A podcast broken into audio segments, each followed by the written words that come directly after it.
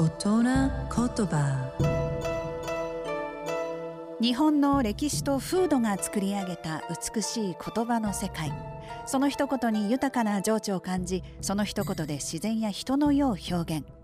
創造と破壊を繰り返してきた言葉たちから毎週一つピックアップ。その独特な表現を味わう大人言葉。今週の大人言葉は雷すなわち声を収む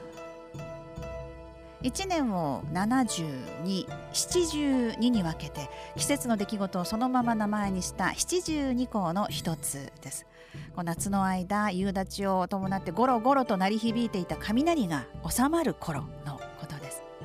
で半年ほど先、ま、前に遠くの空で雷が鳴り出す頃を指す雷すなわち声を発すという七十二項があるんですがそれと対になってるんですよね。そう今頃の時期からこう大きなもこもこした雷雲の代わりにこう青い空が透けて見えるイワシ雲が現れ始めますよね。暑さ寒さも彼岸までなんて言いますがまさにその通りですね。残暑が落ち着いてきて秋らしい爽やかな日がこれからたくさん訪れるわけです。その秋